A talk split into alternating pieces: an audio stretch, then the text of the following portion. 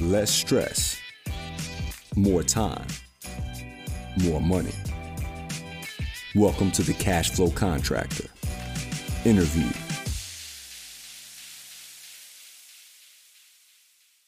Martin, one of my favorite things about doing this podcast with you is that I get to have conversations with someone who has experienced a lot more life than me. And we're talking about benefits, health benefits today. How has health how have health benefits changed since you were in your first job? I don't even know what it was like back then. We, as far as I know, we didn't have health benefits. Um, in 1974, I mean, I have no recollection. My only health issues were basically hangovers. And I don't know if those would have been covered or not. I've eliminated that as a problem. No, really, that's great. That's a great question. I never even thought about it. But I have no recollection of in the 70s having health insurance. Well, you had kids in the 80s, so surely did you have insurance when you had kids? Yeah, yeah, we did in the 80s. Um, so, yeah, uh, Diane worked for a university at that time. I was on my own, uh, having my first, working with my first business that failed, and starting yeah. my second business that failed. And I didn't have insurance, but yes, we did. So I'm sure it was around. I just have no recollection prior You don't that. even, when did you start to realize, why am I paying so much? when was that first a thought? Well, I'll tell you, um, pretty recently, uh, I paid for my business in before Obama was elected the year before. I paid three hundred and eighty-five dollars a month for some really good coverage. It had like a four thousand dollar deductible and accident exemption. So if it's an accident, which all my surgeries are from, then you didn't have a deductible, and the total that you had to pay out was ten thousand dollars. Or something. I paid three hundred and eighty-five dollars a month. I was telling our guest, I'm now on Social Security and Medicare, right? Medicare, mm-hmm. Medicare. Because you have Medicare. to be, right? uh, as far you have to have nothing or that, but maybe our guest can correct me if I'm wrong. But I'm on that, and then you buy a supplemental, and it's just me, and I'm now paying eight hundred dollars a month. Whoa. So my fr- my free insurance um, is costing me a total of eight hundred. What they deduct from Social Security plus my supplemental plan. So uh, it was very shortly after Obamacare and all that went through that my insurance doubled and That's crazy. It stayed doubled after I got free insurance. So yeah, don't know how many of our listeners will identify with social, or, you know, Social Security and Medicare, but sure. Well, it's good to get that perspective. I think for myself, we're paying around. I mean, this is just health for myself, my wife, and my daughter. Around eleven hundred a month is coming out of our business yeah. to pay for our insurance, which is I feel like pretty steep. But when you say eight hundred a month for just you, makes me reconsider. Um, yeah you know, with with health, you had mentioned Obama. It's changed. It, it feels like it changes all the time, and universal health care, all this kind of stuff. But a big thing that did happen after Obama that helped me a lot. I had brain surgery. I think you might be able to see a scar right here. I was there, but, man. Yeah, yeah, I know. Well, I before Obama, it was considered a pre-existing condition from because I was my mom had changed jobs and for a three month period we didn't have insurance, and in that three month period they found this and then I wasn't able to be covered for anything on it because it was a pre existing condition. So that went away with Obama, which was helpful for me in getting my brain surgery, um, which happened many years later. But uh, the MRIs and all that stuff, I had to. I was very fortunate that I knew some people in the community that owned an MRI machine and uh, they gave me free MRIs and got me set up with uh, a visit with a neurosurgeon and all that stuff. But um, yeah, pre-existing conditions was crazy. Yeah, uh, and that's a big contributor to the increase in costs, I would imagine. But let's get out of the details a little bit. Okay. The whole idea of this is an advisor mentor series, and we want to bring on a benefits person uh, that can help us navigate this stuff. Because as a business owner, you shouldn't really be you should understand this, but you shouldn't be doing it yourself all the time uh, and be constantly worried about it. You just need to understand it and you need to have somebody that can manage it for you. So we brought on Holly Peppler. Holly, welcome to the Cash Flow Contractor. Thank you. Glad to be here. Yeah. Uh, thanks for bearing through our three minutes of banter with me and Martin. Uh, hey, let me let me throw out one premise for this conversation too. In my mind, I have had and have a lot of clients who have employees, uh, three, maybe up to 10, something like that. And they're always saying to me, man, I really need to get benefits, but benefits, but I can't afford it. And I said, well, how, what do they cost? And they don't know. So one of the premises here, premisi, whatever, plural of premises, is look is to understand what it does cost and will cost and must cost because obviously it's an important factor in attracting people nowadays. And so just throwing that out. Go ahead, Cleo. No, that that's that's a great question. Let's ask that, Holly. How much does it cost? Yeah, that's a great question. So, I guess first of all, um, if somebody tries to charge you for a quote, run the other way. That's that's not how our business works. Um, you shouldn't come across that, but if you do, that's that's a huge red flag right away. Um, we're paid directly from the carriers on commission, so if anybody does that, you've got the wrong person. Yeah. Um, but when we're talking group insurance, I mean, you can really run the gamut depending on the type of plan you're looking for. So, do you want something with a high deductible and an HSA, a health savings account? Do you want something with a very low deductible um, and low copays? So, you can be talking for an employee, just an individual, really anywhere from 200 would be really low, 300 up to eight, 900 a month, depending on what it is that you're looking for. Most of my clients, which mostly small businesses ranging anywhere from, you know, one or two employees all the way up to 50 or 60 employees, they're looking at somewhere three, four hundred dollars a month. I think Yeah. it's important to remember that those costs nowadays are based on your location, though, too. So that's Mhm. one thing to kind of consider. If you live in an area that has a lot healthier population, you're likely to see lower costs. Um, using Oklahoma as an example, you know, here in the central part of the state where we have more of a metropolitan area, we have access to doctors and fitness facilities, and people maybe take a little bit better care of themselves than those in a more rural part of the state. Um, you'll see the costs a little bit lower here than you may say out in the panhandle, for example. Very interesting. You know, you've already thrown away, thrown out some words that uh, I think are probably confusing to listeners, and so I think it would be helpful for us to understand maybe quick definitions of premium, copays, uh, emergency visit cost, deductible, out of pocket max, family out of pocket max, all these different things. Maybe so that we understand what those things mean. Sure, sure. So a copay um, is going to just be the amount that you pay when you go to the doctor. So that generally is going to apply to your primary care physician, your urgent cares, um, if you go see a specialist. So, you know, maybe you're going to your OBGYN or you're going to a cardiologist. Um, those types of things with most health plans will generally have a copay. It's a set dollar amount. So 25, 35, 50 dollars that you pay um, and then you walk away. You don't worry about anything else that's charged. That's handled between the doctor and the um, insurance carrier. Your deductible and your out of pocket max start to apply when we're talking about things like surgeries, uh, MRIs, could be blood work, that type of thing. A deductible, whether it's individual or family, depending on who you're covering, is the amount of money that you personally pay out of pocket to doctors, facilities, hospitals um, before your insurance kicks in and pays a portion of it. So I like, oh, go ahead, Clue. Yeah, I was going to say I'm having a knee replacement for fifteen thousand dollars. My deductible is two thousand. I'm responsible for two thousand of the fifteen. Yes, Okay. correct. Correct. Exactly. You're responsible for that. Once you hit that dollar amount, we get to what's called your out of pocket max.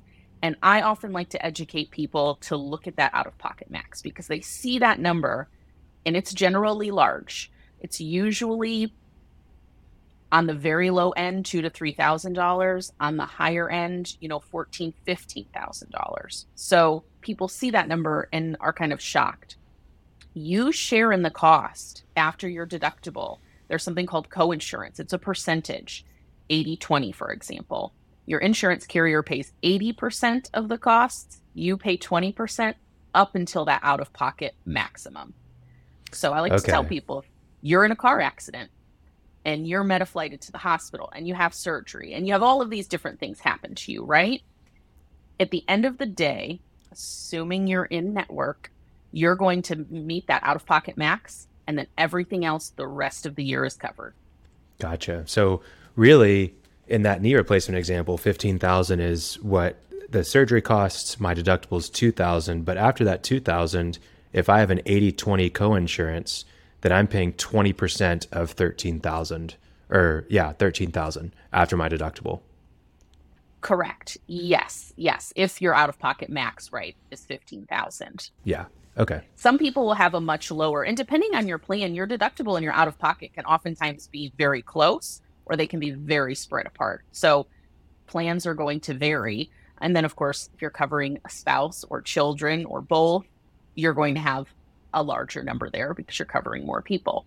That number is capped for families. So either two or three times, depending on your plan. So, heaven forbid, you were all in a car accident, right? You're going to have one big lump sum. But the important thing to remember is every single dollar that you pay is going towards that out of pockets. You're slowly eating away at it as the year goes on, right? Every every little copay, every prescription copay, everything that you do is slowly eating away at that number. So I haven't had any surgeries this year. I haven't had any major medical procedures, but I've gone to the doctor a few times. And so, you know, my out of pocket max may be instead of the 15,000 we used in our example, it might only be for 14,000 now, right? Because I've paid out of pocket for some things. Right. Gotcha. Okay, so we have a general understanding of how the insurance plans work, what we should be looking for. The premium is what we pay monthly. The deductible is what we pay before insurance kicks in. Co-insurance is the percentage we pay after the deductible, and the out-of-pocket max is the maximum we could pay in a in a calendar year um, for any medical. And anytime we pay for anything medical, it goes towards that. You mentioned HSA, health savings account. Will you give a quick overview of that as well? Sure. So there's two different benefits that we talk about. Um, an HSA or a health savings account and an FSA, a flexible spending account. They're similar but different. A health savings account goes along with a high deductible plan. It's money that is generally, when we're talking a group setting, payroll deducted from your check. Sometimes your employer can match a portion of that, sometimes they don't. Um, but those funds go into a savings account that can be used for medical expenses. The idea on a very high level is that you're saving, you're putting away money each month so that if and when something happens to you, you already have those savings to pay that high deductible, the high out of pocket. In exchange for that, you're paying lower premiums. Um, so that's that's the general idea. That money can only be used for medical things, though. Is is HSA are HSA contributions taxed? I mean, do they're deducted after tax or they are deducted pre-tax. Pre-tax, so, so that... it is a tax savings. Yeah, um, and it can be it can be a really useful tool as long as you know how to use it properly and you have the education. Because if you withdraw that money for something other than medical expenses, other than something that applies to that plan, you're going to pay a penalty and you're going to be taxed. So hmm. you're hit really hard if you do so that. If if you want to have one of five thousand dollars, let's say built up over time, and you hit that, but you haven't used it, does it just roll over? Can you ever take that money? Um, how does that work? That money builds and builds and builds. If you don't use it. Right. right. As long as you're not using it. Correct.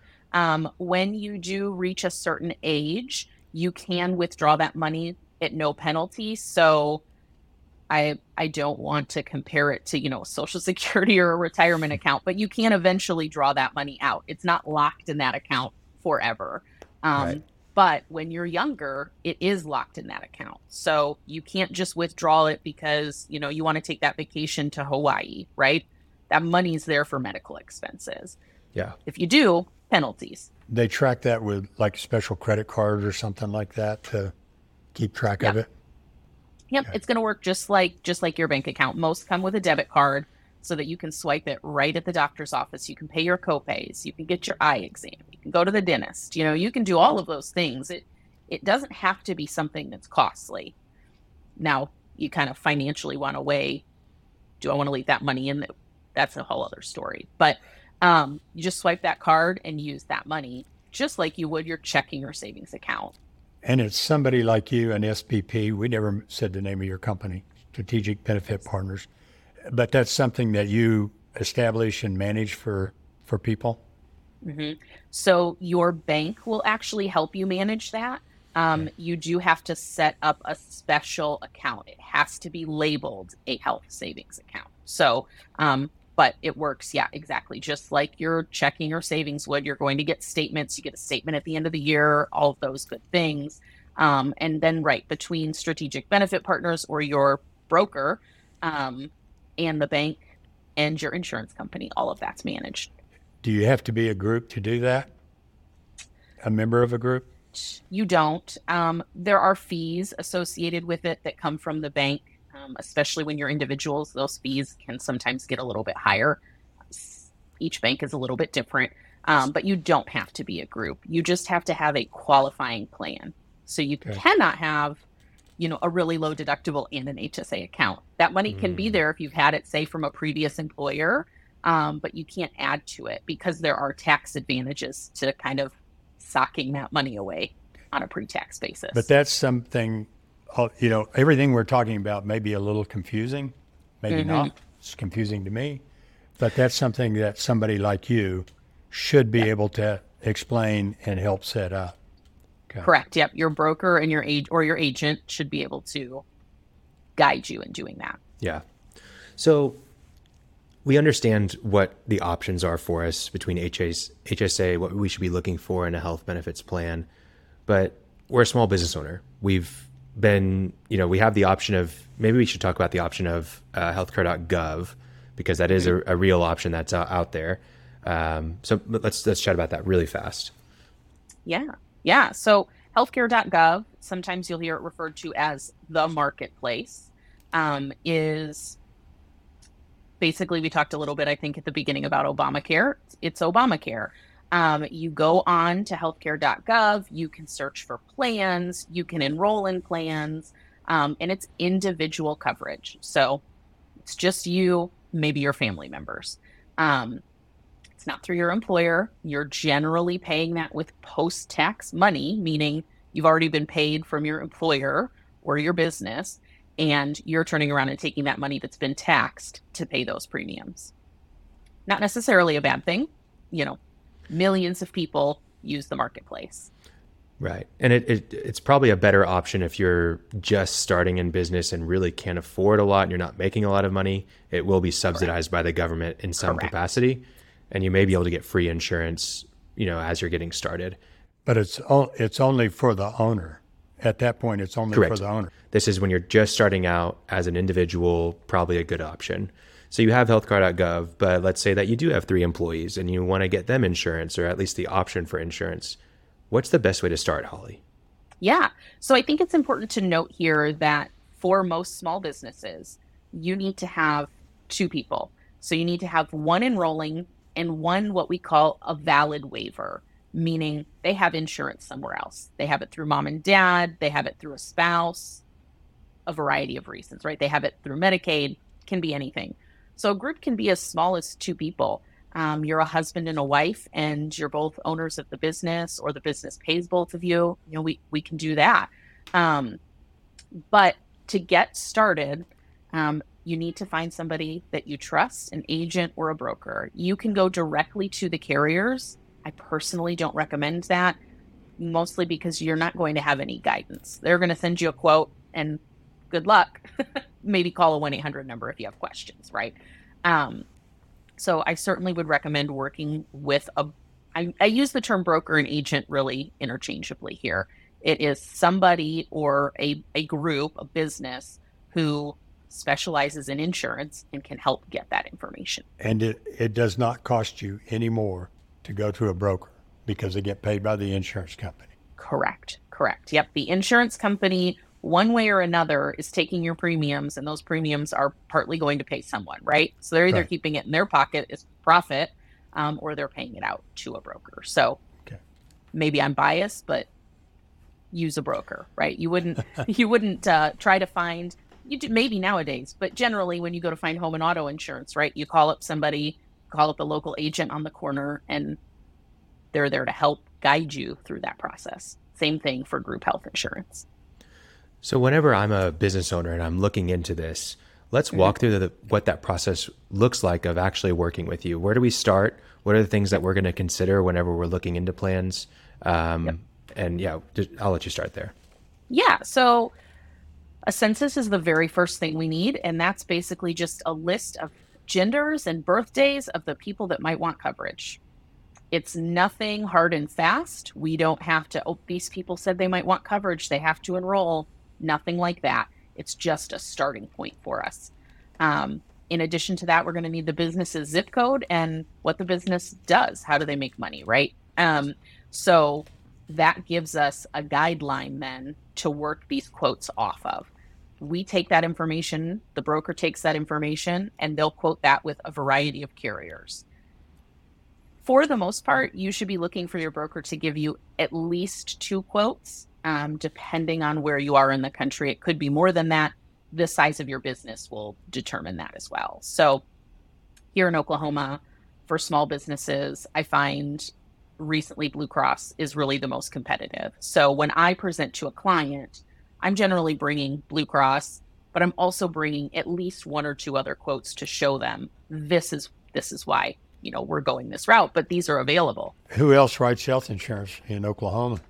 That that a small business. I've never seen anything but Blue Cross. There's a lot. Yeah, Blue Cross is is so popular here, um, especially for small businesses. I, I wouldn't say popular. Well, popular as far as used. people using them. Maybe oh, yeah, oh, okay. Okay. maybe not popular as far as the benefits. Um, but you do see United Healthcare. Um, you see a little bit of Cigna. Um, Aetna isn't really a player in the small market, but you do see that as companies get a little bigger. And then you have a lot of additional, what we call level funded plans through, again, companies like United Healthcare, Allstate Benefits Health. I mean, there's really a myriad of options that you could look at. And when I think you and I have talked in the past that if you're in this market and you're a similar sized company, uh, any broker that you use is going to bring you the same thing. So it's not like, well, use them; they can save me a money. Well, maybe you can save them money, but yeah. would you talk about yes. that a little bit? Yes. So I I touched on the fact that brokers are paid through commissions, um, and those commissions are a set level when you have a group that's under 50 employees, a size of 50, right? Um, when you're in that small market, not only are those commissions level, but the premiums, if your census, if you're quoting with several different brokers, they should, if everyone has the exact same census, bring back the exact same quote.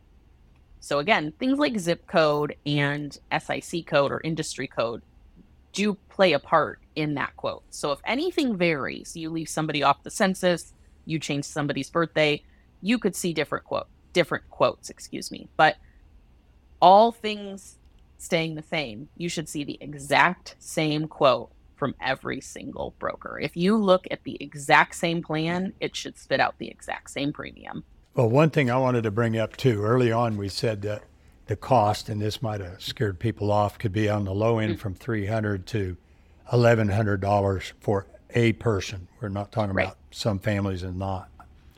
What all my understanding is that an employer doesn't have to pay all of that. So if I'm a little guy and I'm looking at eleven hundred dollars, I'm going, well, I was right. I can't afford health care. Yes. How, what what affects that? How can you what what defines the group? How can you set up groups and what can you choose to pay as the employer? Mm-hmm, mm-hmm. So to set up a group, you basically need a tax ID number, right? And those two people. one enrolling and one waiving. Um, you're going to have to provide a few things to the insurance carrier, your quarterly wage tax report, for example. So you do have to be a business. We have to account for everybody on that report. Um, but when it comes to actually paying for those premiums, there's a lot of different strategies here. My favorite is offering two or maybe three plans, depending on the size of the group. Um, I like to call them good, better, and best. So, what happens is the employer, in most cases, is required to pay 50% of the employee only premium um, of the base plan. So that may sound a little confusing, but if you have a good, better, and a best plan, you pay 50% of that good plan. So we talked about a $300 a month premium. Employer's responsible for 150. Employee is responsible for 150. And then that that would allow you to then, if if I'm an employee at your company, and hey, that good option is okay, but I really want the best option. You're still only paying 150, and me as the employee, I can pay the additional premium out of my paycheck every month. Exactly, exactly. So you pay that additional premium, you pay premium for your spouse or your children. Um, all of that is pre taxed. So if it's set up correctly, um, so it's a savings for the employee too to have that payroll payroll deducted. But before we get off off of how to set up a group, yeah, can you have, let's say you have 15 employees and uh, you like five of them and want to pay their insurance, and you don't like 10. maybe that yep. maybe maybe I wouldn't say that on a podcast if that's what I were doing. but you can establish different kinds of groups uh, that you qualify for differently. Is that correct? Yes and no. Um, some carriers have more strict rules than others. Um, you want to be careful not to discriminate against employees, right? So I'm sure you guys talk about that a lot, right? You don't want to discriminate right. against employees for any reason. Well, it's good to set up your groups where it's like the men are on one side, the women are on the other, so that you yeah. only pay for benefits people that aren't having kids. right, right. Subdivide them by religion and ethnicity too, and it, and things become really clear. Right. right. So you do have to make sure. Um, generally speaking, we're not paying for part-time employees, right? They're excluded. As an employer, when you set up benefits, you determine what that threshold is. Is it people who only work 40 hours a week? Do you allow people who work 20 hours a week? You know, you get a little bit of wiggle room there. You do have waiting or eligibility periods as well. So there are guidelines on that too, but that can kind of help a lot of small businesses, you know, well, I don't I don't know if Martin's going to make it, you know, past 30 days. I don't want to pay for insurance for him right now. You have a waiting period built into that. Some carriers will let you completely segment in a sense of, you know, maybe you're only covering management, but you don't cover non management. So talk with your broker about that. It can vary carrier to carrier and state to state what what those rules are. So those rules are set by carriers. That's not some federal man. I mean, the EEOC is there, but uh, yeah, again, pretty much yes a, and yes and no. When we talk about different types of plans, generally speaking, what we've been talking about is called fully insured you know, your Blue Cross, your United Healthcare. Um, you pay a premium each month, and in return, you have those deductibles and copays.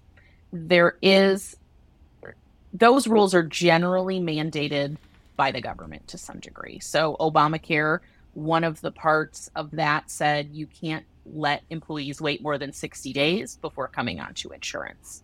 Now again, there's there's always a gray area, right? Right. Um, so take that for what it's worth then you have on the flip side something called level funded, which I don't think we really want to dive into today. It's a whole different beast. But when you get into that, the employer is essentially paying claims. And so you can really kind of nail down what you want, what you want covered, who you want covered, those types of things.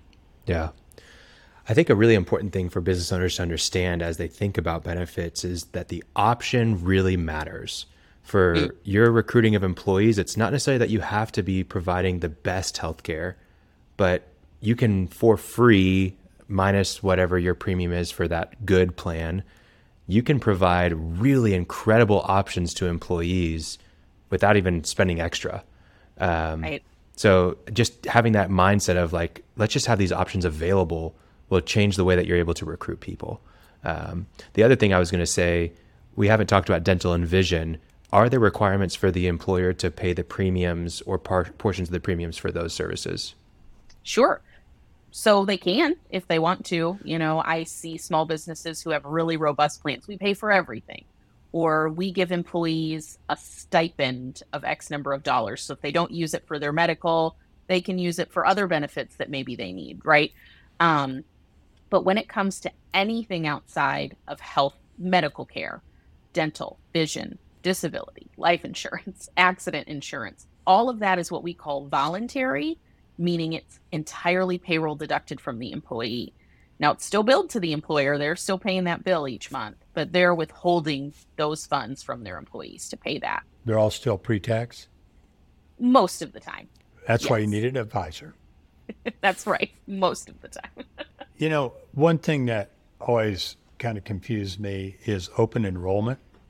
And in discussions with you, I've discovered that there are two kinds of open enrollment uh, for individuals in Obamacare. Can you talk a little bit about open enrollment, what that means, and people who Sure. might be listening that thinking, I have a plan that I'd like to look at, but I can't change it because it's not June or whatever?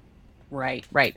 So we, I think, tend to think of open enrollment as commercials you see on TV, right? It's open enrollment time. Make your plan changes now, whether that be for Obamacare or it be for Medicare. Um, that's the individual side of things. And you are kind of put into this category of you can only make changes this time of year. Generally, it's the end of the year. But um, for groups, that may be a little bit different you generally will see open enrollment happen one time every 12 months and it's generally every 12 months from when the plan was first set up so i have a group that starts february 1 their open enrollment is in january. It's going to be in january next year for february 1 that can kind of change sometimes. You can make adjustments to that but generally it's every 12 months. Um, then we come into something called qualifying events which are things like marriage divorce birth or death, a loss of a job, a gain of a job. Those things all allow you on both the individual side and the group side to make changes to your health plan. So, if somebody is on an individual plan right now, they're a small business owner, they had purchased it just for themselves, they've grown, they have two or three employees now, and those employees are clamoring for health insurance, we can absolutely move them to a group plan, and that qualifies them to cancel that individual plan. But on the uh, on the group side, you said that they'll typically go January to January, but they don't have to. They could change. Correct. I have groups that start January all the way through December. So um, some companies like it to line up with their fiscal year, and their open enrollment is in June for July. Other companies just, you know, brought on a bunch of employees in October and they set up benefits for November 1. So that is not going to be consistent across the group market. Um, you'll see some trends fiscal year, calendar year, for example. But if somebody had a had a group and were being poorly served by their advisor and wanted to change, they could do that. Yep. Is that correct? Oh, absolutely. It's not even really open enrollment. It's just like you have the option as a group, you don't as a person. that's a little bit different. Um, open enrollment is going to be the time that you can make changes, and generally when your renewal comes out, right? So Okay. In the insurance world, that usually means your price is increasing. that happens one time a year. Um, there is something separate called an agent of record, and that is the person that is helping handle your benefits. That's your advisor. You can change that at any time. That does not coincide with your open enrollment at all. A lot of people do change it. I think maybe because they don't know that they can. They do change it at open enrollment, but you can change that at any time. Two separate things that we're talking about there, though. Yeah.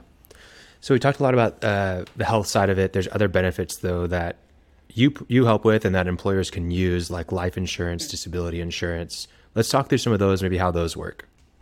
Yeah.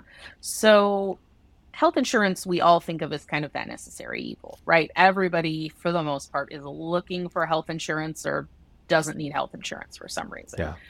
But then you get into things like dental, vision, life insurance, disability insurance, and those are going to vary employee to employee.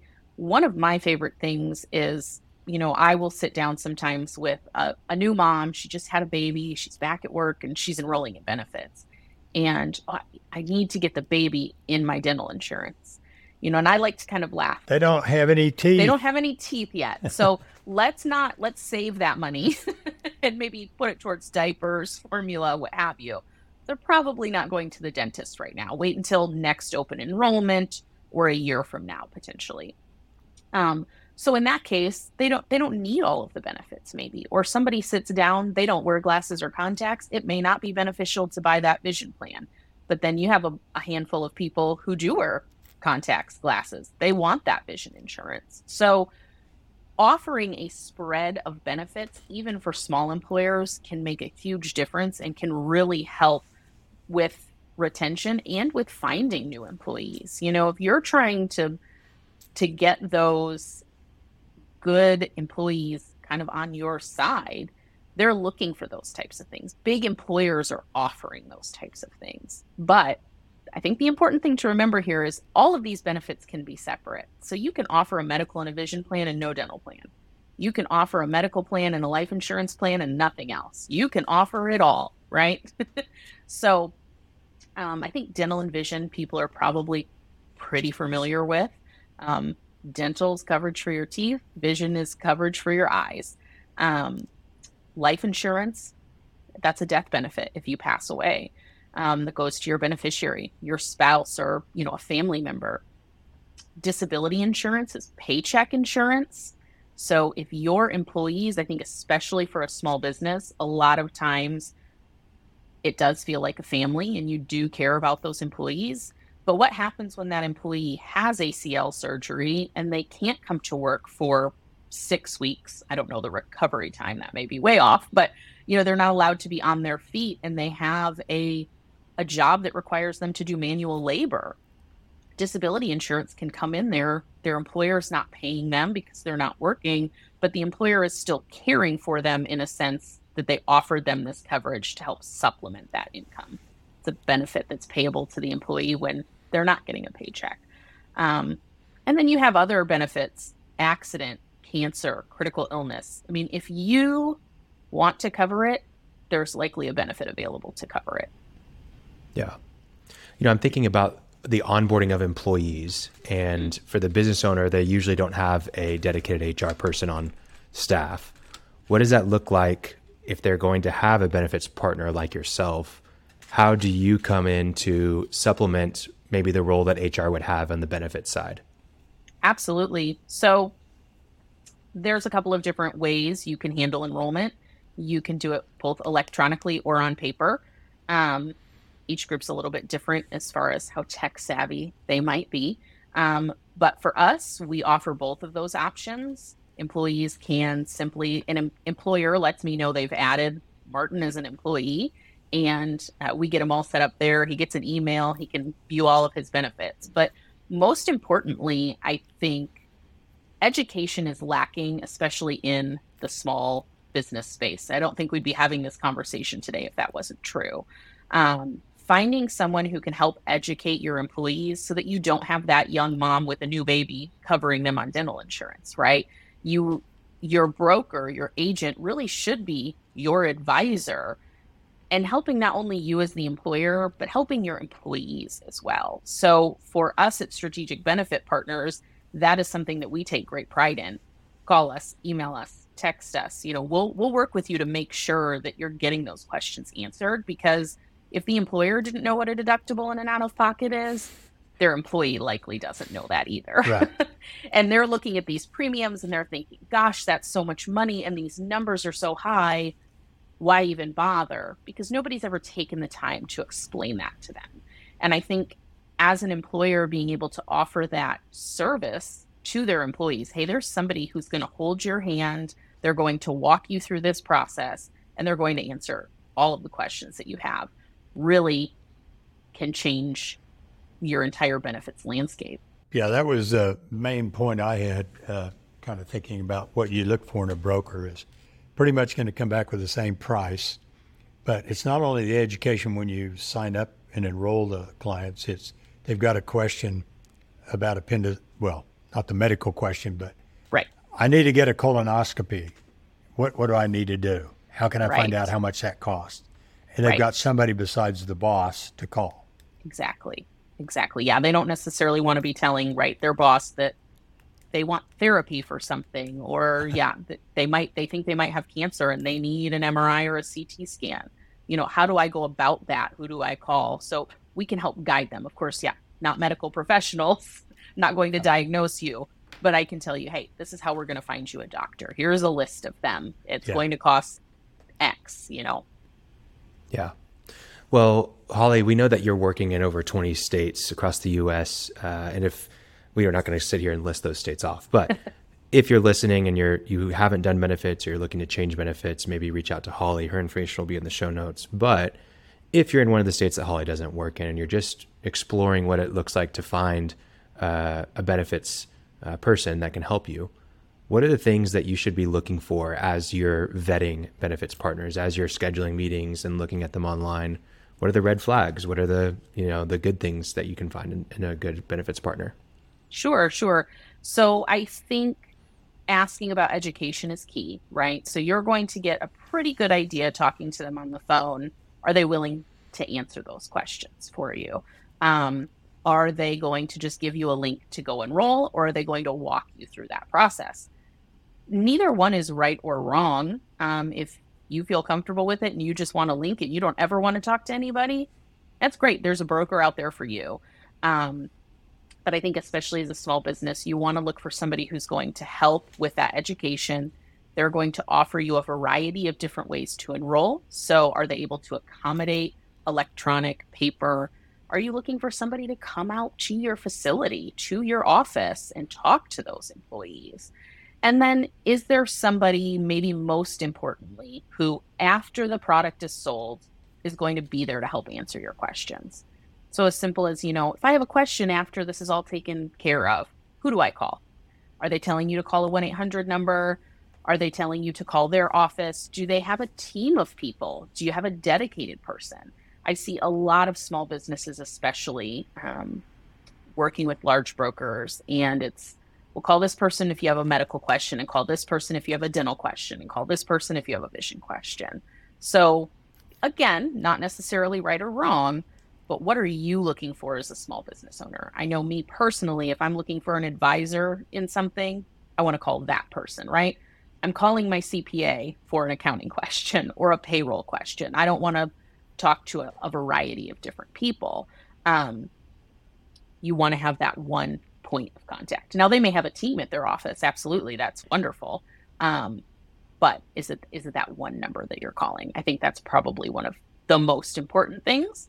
Um, but again, as we mentioned before, too, if there's additional costs associated with something, that's generally a red flag. If you're feeling pressured into a benefit, that's a red flag to me.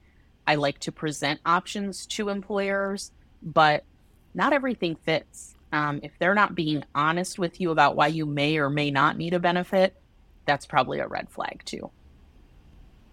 Yeah. Wow, so much great knowledge. I think that this is really probably a, a freeing conversation for a lot of employers because they're they've maybe been avoiding the benefits conversation, uh, or it's not something they think about often. Uh, and so, if you haven't made, if you haven't pulled the trigger on benefits, you definitely need to look into it. Uh, it's really amazing how much more confident you feel when you're hiring somebody. Uh, it, for I I know for myself as a business owner, it helped me once I had benefits on board for my business to feel comfortable putting out the job ad and really reaching out to people that weren't in my network because I felt like they were going to be they would see it as a real opportunity because now there's benefits involved. Whereas before I felt like someone had to understand my situation and I was just starting out and I can only find friends to work for me and all that kind of stuff. So I think it, it'll help you as a business owner to have benefits in place and to have an advisor that you can lean on. Uh, but it'll also help you in your recruiting process and attracting more talent into your business and allowing you to compete for that talent with other business owners. You know, something that's a little uh, little ironic is that just in passing, see people with 20, 25 employees and they're calculating the costs, but they pull the trigger and half of them don't take the coverage, Yep. right? Exactly. Because their wife or, or husband has, you know, so. Anyway, go ahead, Khalil. The important part. No, it, that that's a really that's a really good point. That you it's it's not as challenging as you think, and it's definitely worth exploring. Uh, and having those conversations with your employees, like you said, Martin, you may have 20 employees, but only five take on the coverage, and it actually doesn't cost you that much. So um, definitely worth looking into. Holly, how can people get in touch with you? Yeah, definitely. Um, email is probably the best way, holly at mybenefitpartner.com. Um, or via phone is a great way to contact me as well. But you can also find me out on LinkedIn, Holly Peppler and Strategic Benefit Partners. Excellent. We'll link to all those things in the show notes. Holly, we really appreciate you being on for the Cashflow Contractor and Yes. uh, appreciate you being an advisor and mentor to our audience. And we hope to see you around soon. Awesome. Thank you for having me. Yeah. Thanks. Holly. Bye. Thanks for listening to The Cash Flow Contractor. Check out our website in the show notes or visit thecashflowcontractor.com.